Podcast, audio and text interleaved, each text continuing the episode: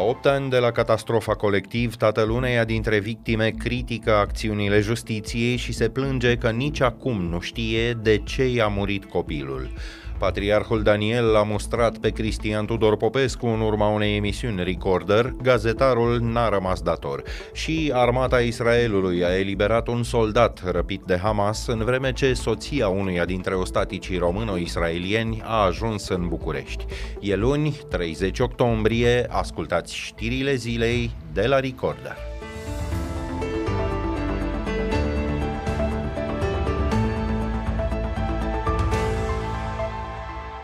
Tu spui că atunci când s-a întâmplat ce s-a întâmplat și când a trebuit să mergi în, uh, în vacanță, da. Uh, cum, uh, cum denumești treaba asta, ai rămas fără toți prietenii.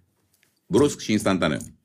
O scrisoare nu mi-au scris. La 8 ani de la catastrofa colectiv, primarul sectorului 5 din București și-a reintrat în drepturi și e foarte prezent în viața publică. Cristian Popescu Piedone, după cum a stabilit justiția, nu are nicio vină în dosarul privind moartea a 65 de persoane în urma incendiului din clubul bucureștean din sectorul 4 pe care îl conducea în 2015. Foarte activ e și premierul silit să demisioneze atunci. Victor Ponta a revenit la guvern în vară în calitate de consilier onorific al lui Marcel Ciolacu. Închisoare fac patronii clubului un pirotehnist și doi pompieri. Teoretic, cercetări se mai fac încă. Familiile victimelor au depus o plângere penală acum șapte ani și au cerut să afle cum a decurs intervenția pompierilor și de ce răniții n-au fost trimiși imediat la tratament în străinătate.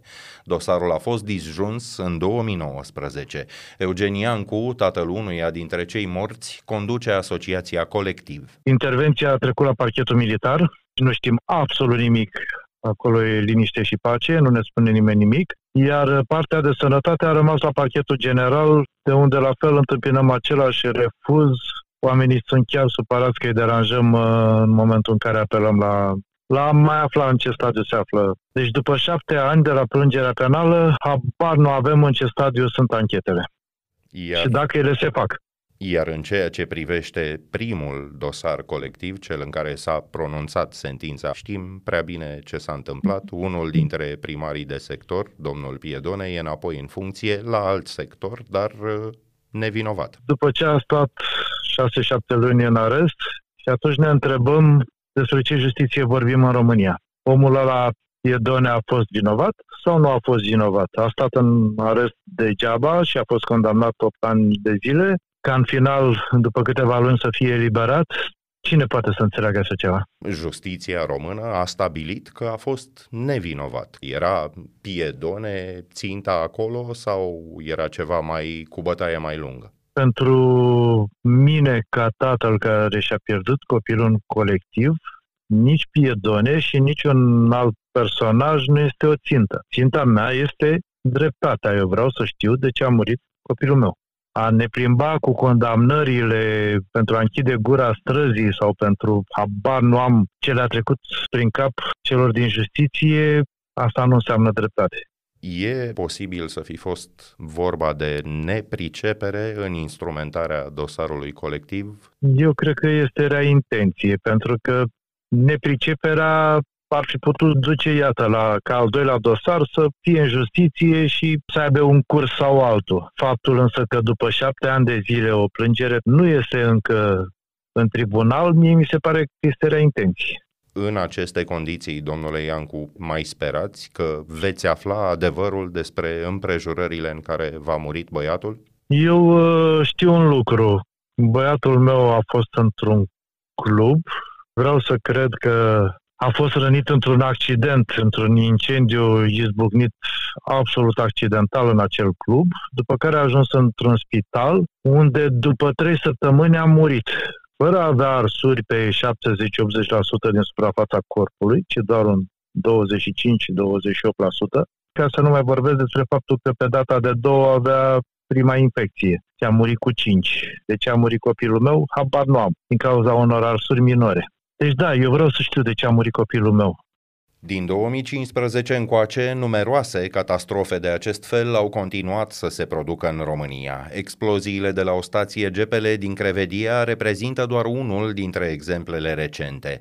Doi dintre cei răniți acolo și trimiși în Italia au revenit azi în țară. Vor fi tratați în continuare la Timișoara. Ministrul Sănătății, Alexandru Rafila, pretinde că lucrurile sunt, citez, în schimbare accelerată în ceea ce privește posibilitatea de a-i trata pe pacienții cu mari arsuri. Declarația lui e contrazisă de un avertizor de integritate. Camelia Roiu, medic anestezist la Spitalul de Arși din București, se numără printre cei care au atras atenția asupra infecțiilor intraspitalicești. Într-un interviu din cadrul campaniei Recorder Voci Libere, Camelia Roiu a spus că în continuare mor prea mulți pacienți din cauza infecțiilor și că sunt prea puține paturi pentru a-i trata pe mari arși. Au renovat, au, s-au băgat niște bani, bineînțeles, s-au făcut saloane individuale.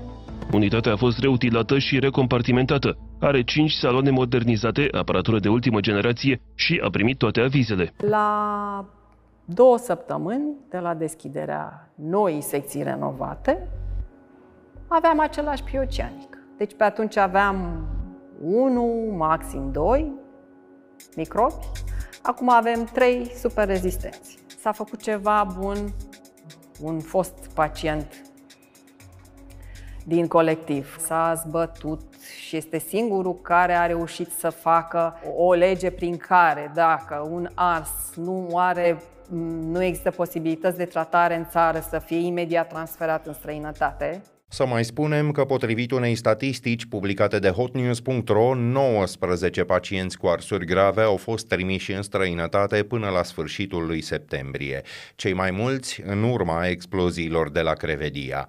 Întrebat după cele întâmplate la Crevedia câte paturi pentru mari arși sunt în România, Alexandru Rafila s-a lăudat cu 34. Hotnews.ro a cerut Ministerului Sănătății să clarifice public când și în baza cărui act normativ au fost ele acreditate. Solicitarea a rămas deocamdată fără răspuns. Dintre miile de oameni care au luat parte în București la sărbătoarea Sfântului Dimitrie cel Nou, Patriarhul Daniel a ales să îi se adreseze vineri, voalat, unui ziarist. Capul Bisericii Ortodoxe a spus pe parcursul predicii sale că pelerinajele dau sens vieții și că acei oameni care aleg să cinstească moaște nu cinstesc oase. A mai făcut referire și la opiniile celor, citez, nepregătiți, neinformați și rău intenționați. Ținta acestor observații e scriitorul și gazetarul Cristian Tudor Popescu. El s-a referit la credincioșii care merg la pelerinaje în cele două ediții de până acum ale emisiunii Recorder Cap la Cap. A spus, între altele, că cei care cred că o să se vindece ducându-se la moaște nu se deosebesc de cei care cred că îi așteaptă 72 de fecioare în rai. Reclamat deja la Consiliul pentru combaterea discriminării și criticat acum de patriarh, Cristian Tudor Popescu Popescu a replicat făcând trimitere la Biblie. Ce am spus eu acolo cu vinul și cu carnea și fecioarele sunt din Coran, sunt din, sunt din Sfânta Scriptură. Moaștele nu sunt din Sfânta Scriptură. Nu există în Biblie nici un rând despre cultul, des, de, despre îndemnul la cultul moaștelor. Nu există așa ceva. Dar tradiția poate fi la fel de puternică. Tradiția este inventată după Biblie. Da? După Biblie. În Biblie nu există așa ceva. Armata Israelului afirmă că a salvat un militar luat ostatic pe 7 octombrie de gruparea radicală palestiniană Hamas. E vorba de o femeie soldat care ar fi fost eliberată în cursul operațiunilor terestre lansate în weekend în fâșia Gaza, ceea ce premierul Netanyahu numește o a doua etapă a ripostei față de atacul de la începutul acestei luni.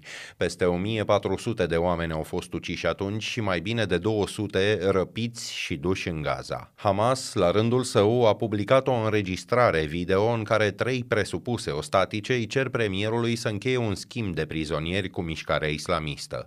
La Moscova, Ministerul de Externe a aflat deja cine ar fi de vină pentru incidentele anti-israeliene de pe un aeroport din Republica Rusă Dagestan, cu populație majoritar musulmană. Ucraina ar fi provocat tulburările, afirmă regimul Putin, acuzație respinsă ferm de Kiev.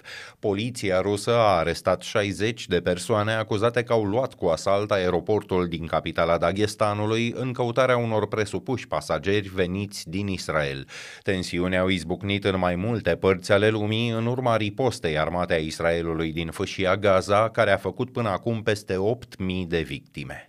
I hope and pray that with the support of the Romanian people and the Romanian government, we will get vital information about Tal, my beloved husband, father of three small kids who is held hostage in Gaza. Iar în București, soția unuia dintre ostaticii Hamas, Ela Kaimi, s-a întâlnit cu membrii Comisiei de Politică Externă a Senatului și cu ambasadorul Israelului în România. Ea nu știe dacă soțul său cu dublă cetățenie română și israeliană mai trăiește sau nu. Ela și Tal Kaimi au trei copii. La rubrica Fast Forward, alte știri care ne-au atras azi atenția, extinderea rețelei de magazine alimentare Mega Image e subiect de bancuri de ceva vreme, în curând câte unul în fiecare baie. Dar asta n-a oprit vreodată demersul. Compania olandezo-belgiană care deține marca a anunțat că va cumpăra magazinele Profi România. Valoarea tranzacției 1 miliard 300 de milioane de euro. Fuziunea trebuie aprobată de autoritățile locale de concurență și dacă se va întâmpla așa, așa, ea va duce la dublarea afacerilor Mega Image. Rețeaua Profi are peste 1600 de magazine, iar în cele 12 luni care s-au încheiat în iunie a avut vânzări de 2 miliarde și jumătate de euro. Statul român s-a împrumutat cu peste 50.000 de euro pe minut între 1 ianuarie și ultima zi din august. Datoria guvernamentală a României a ajuns atunci la aproape 736 de miliarde de lei. Un alt ordin de mărime, aproape jumătate din produsul intern brut, 48,9%. Datele analizate de Europa Liberă arată că prin raportare la populația rezidentă de peste 19 milioane de cetățeni, datoria pentru fiecare care e de 38.600 de lei. Cel mai mare salt al datoriei publice din ultimii șase ani și jumătate a fost în 2020 în guvernarea Orban, aproape 130 de miliarde de lei. Emisiunile de titluri de stat și împrumuturile externe sunt sursele majore ale datoriei guvernamentale. Oh, shoot, we gotta go. Got a reservation in 30 minutes. Oh, no, no, no, no. No, no, no, no, no, no. You see, what I had planned shouldn't take more than two, three minutes tops. 200 seconds of passion. We gotta go. Sarcasm cât încape, iuțeala replicii și, din când în când, tandrețe, fără rest. Nu e degeaba personajul Chandler Bing, unul dintre fenomenele culturale ale anilor 90. Rolul interpretat de actorul american Matthew Perry în serialul Friends a surprins acut câteva dintre trăsăturile definitorii ale unei generații. Dar a mai și reușit, dincolo de convențiile foarte stricte ale serialelor de televiziune, să dezvăluie un secret. O fi pretins serialul acela că era despre prieteni, dar era de fapt despre familie.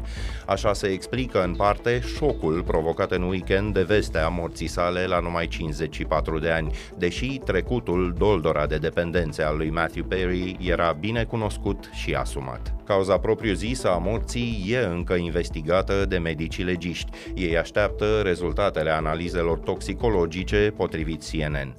Deși e evident că Chandler Bing e moștenirea lui artistică, actorul a spus de mai multe ori că și-ar fi dorit ca lumea să-și amintească mai degrabă că a fost de ajutor la nevoie. Hank Azaria, cel care dă voce mai multor personaje din serialul de animație The Simpsons, a povestit de exemplu că Perry l-a ajutat să se lase de băut.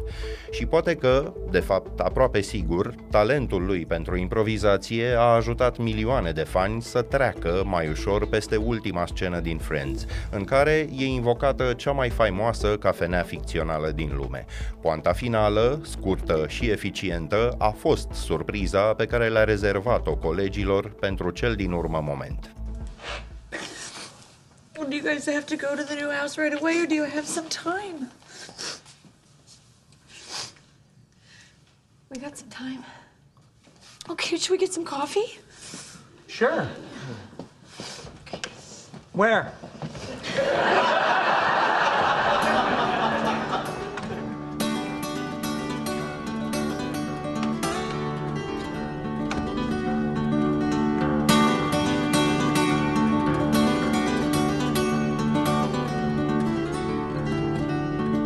punct aici știrilor zilei. Pe YouTube vă puteți abona apăsând clopoțelul care activează notificările.